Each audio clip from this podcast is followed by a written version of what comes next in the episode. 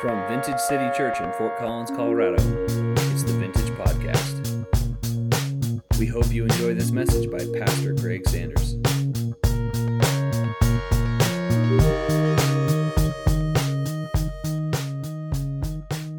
At 1 Corinthians 14. We're going to look at verses 20 and verses 25 this morning. So if you have your Bibles, uh, let's go there. In verse 20, um, Paul makes a statement Dear brothers and sisters, don't be childish in your understanding of these things. Be innocent as babies when it comes to evil, but be mature and wise in understanding matters of this kind. In verse 25, Paul will say, As, as they listen, their secret thoughts will be laid bare, and they will fall down on their knees and worship God, declaring, God is really here among you. This phrase, God is really here among you, we've kind of camped on that phrase for a little bit. The reason we've camped on it is and what stuck out in my heart about this phrase was simply the reality that what it shows us is that God Himself has a deep desire to be experienced and found in our gatherings. I'd love to say it this way the natural state of the people of God is for the manifest presence of God to be found when they gather. It's normal for the supernatural presence of God to be invading a culture. It's normal for the cloud of glory, for, for tangible expression to happen when the church gathers. It's abnormal for the presence of God to be void in our services. There is a word that's used in the scriptures when the presence of God is missing in a gathering of God's people. The word is Ichabod, and it means the glory has departed. So, we, as we step into this, I want us to understand that what we're dealing with is a biblical paradigm that says the presence of God was always intended to be upon the people of God. Therefore, for you and I, the intention of our Father is that we walk in an expression of His presence, that the presence of God goes where we go. I don't know how we have come to where we've come to in our culture where we're, we as a people in the nation, specifically, let's talk about the United States, we've become incredibly comfortable with the idea of God, but not the presence of God. So we gather in churches, they're far more aimed at the concept of God, but not the experience of God. There's a moment in Israel's history, if we look at Exodus 33, there's a moment where this same problem is going on. The tent of meeting has been set up, and it is said that the tent of meeting was available to all of Israel. Anyone who wanted to at any time could go to the tent of meeting and meet. And then there's this one verse that's hidden in 33 where it says, Joshua, the son of Nun, and Moses would go into the tent of meeting. The cloud of glory would descend behind them and cover them. And all the men in the camp would stand at their tents and watch. And when they disappeared, they'd go back into their tents. And it's, it's critical that we understand what happens in this moment. The people of God were comfortable with the concept of God in their camp, but had no desire to engage with God on their own. They wanted somebody else to do it for them. Paul's dealing with this young Corinthian church, and he's talking to them about order in worship. What should it look like when we gather? So he's really dealing with a tutorial about what does it look like for the people of God to come together and do church. And his statement is when he goes through this, he talks about the first thing that we that we do is we all are willing to engage into the gifts of the Spirit. Which some of us maybe have a gift of the prophetics. Maybe some, maybe some of you have the gift of tongues, and during worship, you just feel the desire to sing out in tongues. Paul talks about all those things happening. And then he comes down in verse 25 and says, There's something that goes on inside the heart of an unbeliever and a person that doesn't understand the things of God when they come into a gathering and everybody's engaging God in their, in their gifting and with their hearts they fall down to their knees. There's conviction, there's life change. Consider that for what it is. It's a picture of people's lives being altered. I believe with everything in me, the presence of God is the greatest need for humanity. It's not the need isn't to belong to a culture. The need is to engage with God. I would say it this way. You and I and every other person on the earth were never intended, ever, to live adjunct from the presence of God. I would submit that that's the entire reason why Jesus was sent was because there was a passion in the heart of the Father to reconnect the presence of God to his people. Because he wanted us to be able to walk in, dwell in, live in his presence. And so the question for me is how? We know the heart of God, we know the desire of God, but how does it work? Are there things that we can do to help foster this environment? How many are like me? You want to be in a place where when we, we come in and from the time it takes off and go, there's just this sense of the presence of God, this weight of heaven where people's lives are getting altered, where sickness can't dwell. What would it look like to, to live into a place where cancer literally can't live in the room? Because the presence of God and the weight of heaven is so expressed on a people group that the culture of heaven begins to invade earth on earth as it is in heaven. That's what that means. That's the thing I'm driving towards. It's not just to populate rooms and say, look, we're growing. It's to amass a group of people that have such a trajectory towards heaven that they would say, we understand the agenda. And the agenda is that we will be people that will contend for the presence of God in our day and in our time, so much so that heaven invades earth and sickness can't dwell and sin can't dwell because people walk in and heaven is here. And that's what Paul's talking about with this Corinthian church. And so, for me, the simplest way to, to break it down is what can we do to host the presence of God? Paul gives us some things. We looked at one of them. The first one was simple we're all willing to function in our gifting. That's the thing Paul says. We step into our gifting. Therefore, for us as a family, the family rule would be everybody plays, nobody watches. When I walk in the door, to Vintage on a Sunday morning, I know as part of this family, I have a task in front of me, which is I'm going to engage and I'm going to give everything I can give to the family. And each of us should be doing the same. That's Paul. Paul says when we do that, we foster an environment for, for the supernatural. We looked at this a couple weeks ago. The second thing, which is it's, it's hidden in verse 20. And dear brothers and sisters, don't be childish in your understanding of these things. Be innocent as babies when it, when it comes to evil. But be mature and wise in understanding matters of this kind. And we looked at the first part of this, which is what does it look like to be intentionally innocent? To have no experience with evil. We talked about purity. How many in the last couple weeks have been challenged in moments of where the, you know the, there'll be that thing in your flesh, or there'll be that, that whisper from the enemy, and there's a and it, how many did it come to mind? Nah, I want to be innocent towards evil. The part that I want to focus on this morning is the other half of this, which is this phrase, that, but be mature and wise in understanding matters of this kind. What are matters of this kind? Based on what Paul's teaching, matters of this kind deals with the works and movements of the Holy Spirit. He's talking about learning how to live in the spiritual. So, in order to understand it correctly, I want to break this verse down. There's three aspects of this verse. If we read the whole verse, it goes like this Dear brothers and sisters, don't be childish in your understanding of these things. Be innocent as babies when it comes to evil, but be mature and wise in understanding matters of this kind. The word be shows up three times in three different phrases. So, I think we should. Here, here's the, the, the, the hermeneutics term is let's parse some Greek. Let's go back to school for a second. Let's break down what this means. The first word be that shows up here, dear brothers and sisters, don't be childish in your understanding of these things. The word is to be becoming.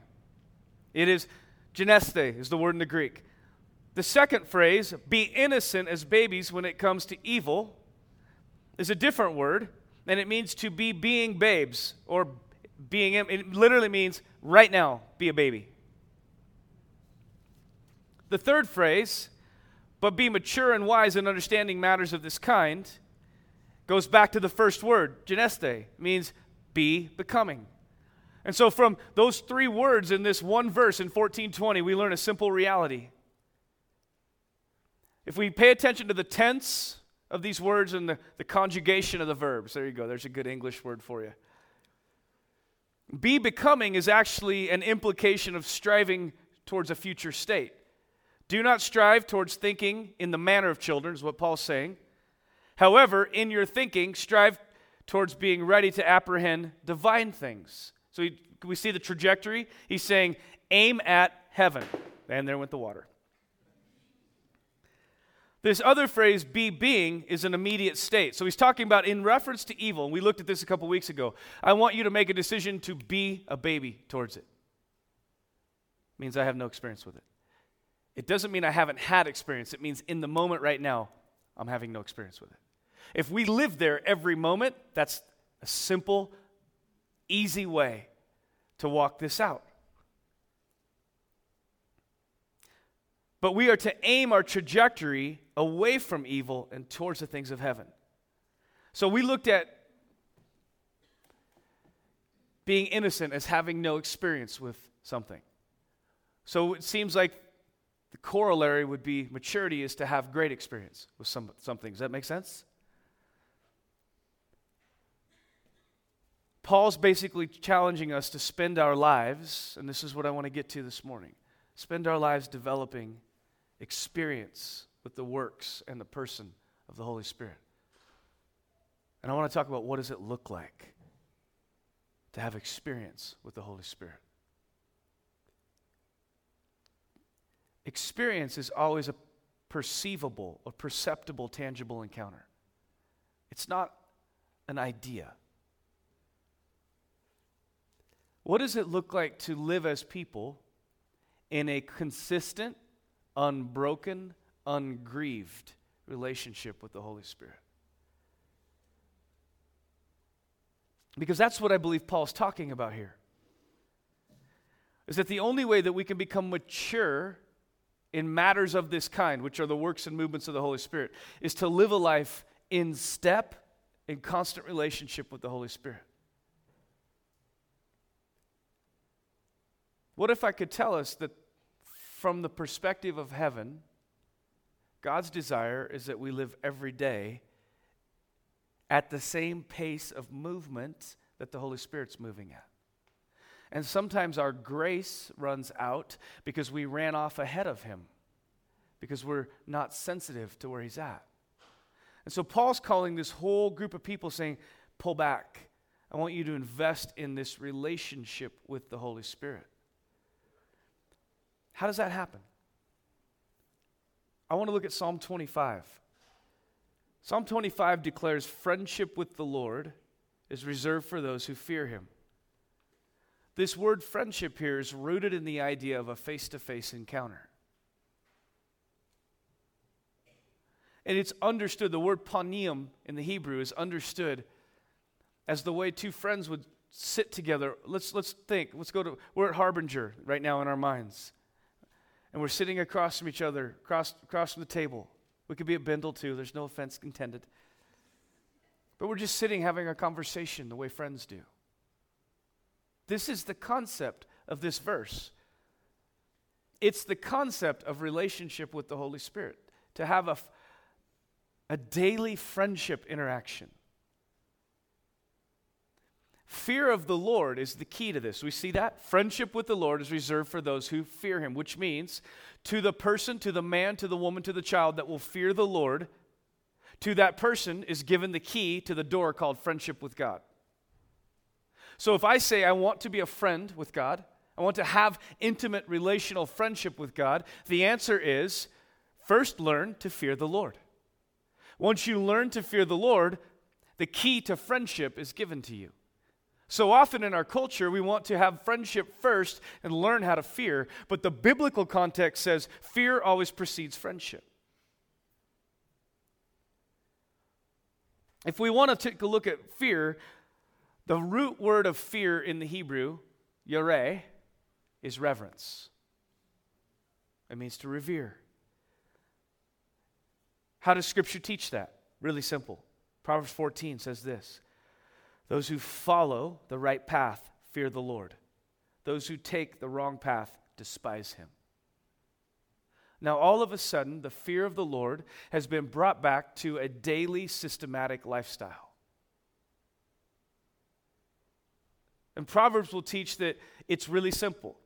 If I want to worship God, if I fear God, I'm going to live life every day of my life, the micro moments of my life, the moments when people aren't watching, those moments in my life, the moments when I'm at a laptop, those moments of my life, the moments when I'm scrolling Instagram, those moments of my life. I'm going to live every single moment of my life according to what the Lord has said.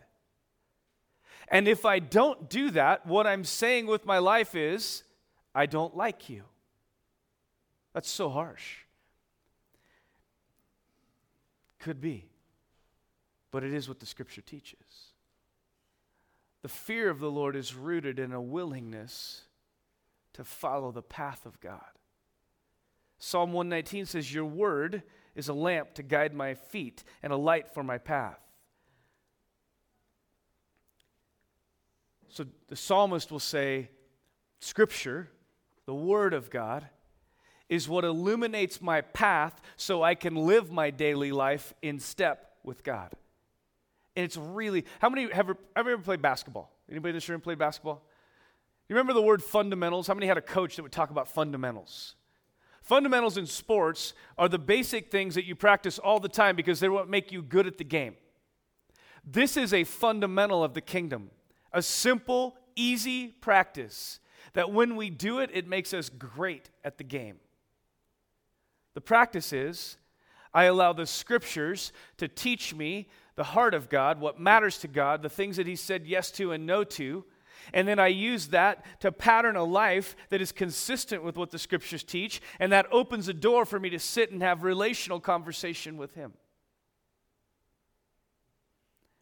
Fear of the Lord is living a life that's aligned with the heart and the desires of the Spirit of God. I know we live in a culture that is not a fan of absolute statements, but can I just make one? There is a path and a way that God wants us to live, which means there are paths and ways that He doesn't. And some of us have bought the lie that these Corinthians bought.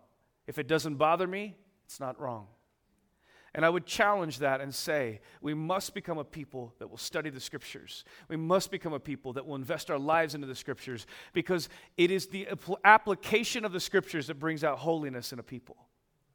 When we learn to live from the text, not from what the worldview around us says. There are so many issues in our culture right now that the world has a lot to say about, and so does the scripture. And we have to make a fundamental choice. I'm either going to live from the paradigm of the word or I'm going to live from the paradigm of man.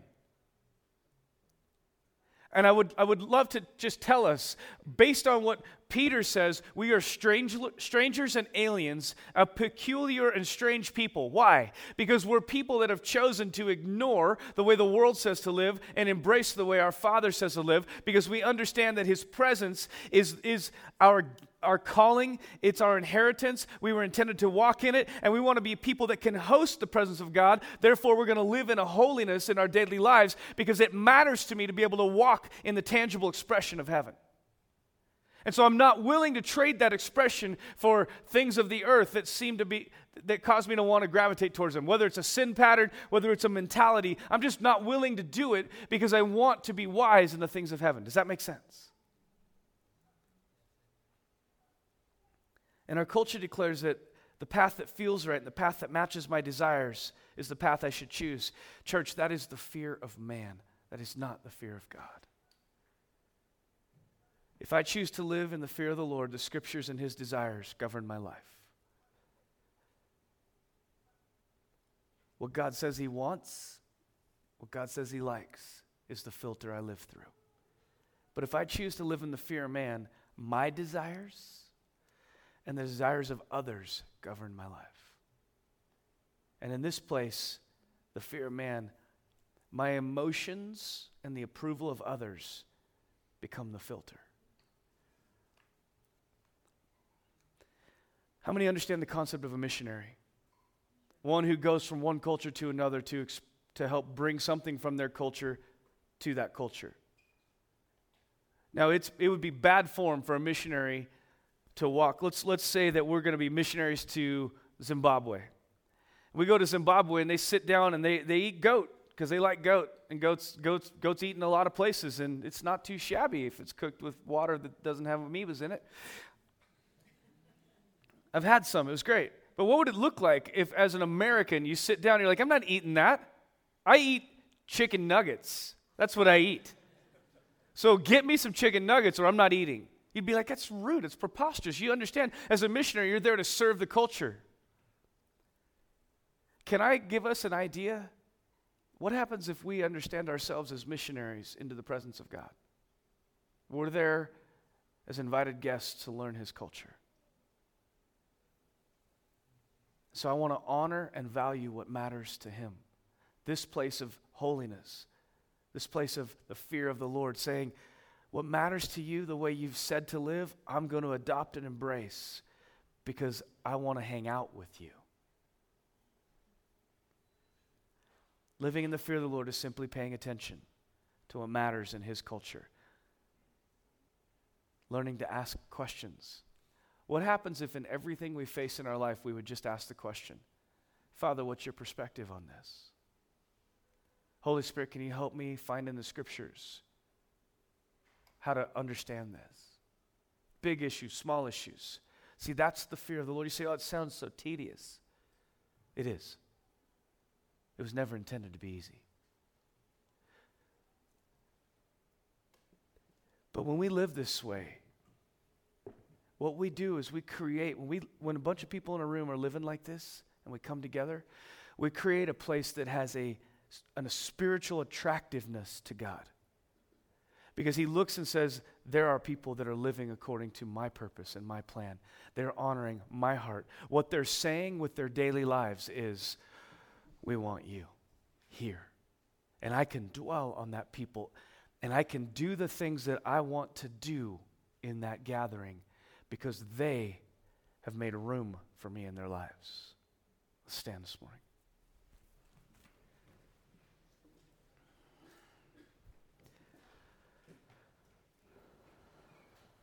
Father, we love you today. We honor you. Lord, I think it's a timely challenge in our day to be reminded that there is a culture of heaven that you want to see established on earth. So, Holy Spirit, this week as we go, would you search our hearts? Search us and know us and expose every area. Lord, whether it is patterns of thought that we've embraced that are worldly and not of you, whether it's behavior that we've embraced that's sin based and not of you. Lord, maybe it's attitudes we hold towards others that are grieving your heart. We just give you freedom, Holy Spirit. We want to be a holy people because we want to be the people that your presence dwells on. We want to be a people that are so attractive to you that you, in, you invade our culture. May your face shine upon us this week. May you lead us and guide us in this pursuit. We love you. In Jesus' name. Amen. Bless you guys. Have a great week. Thanks for listening. For more great content, please visit us on the web at vintagecitychurch.com.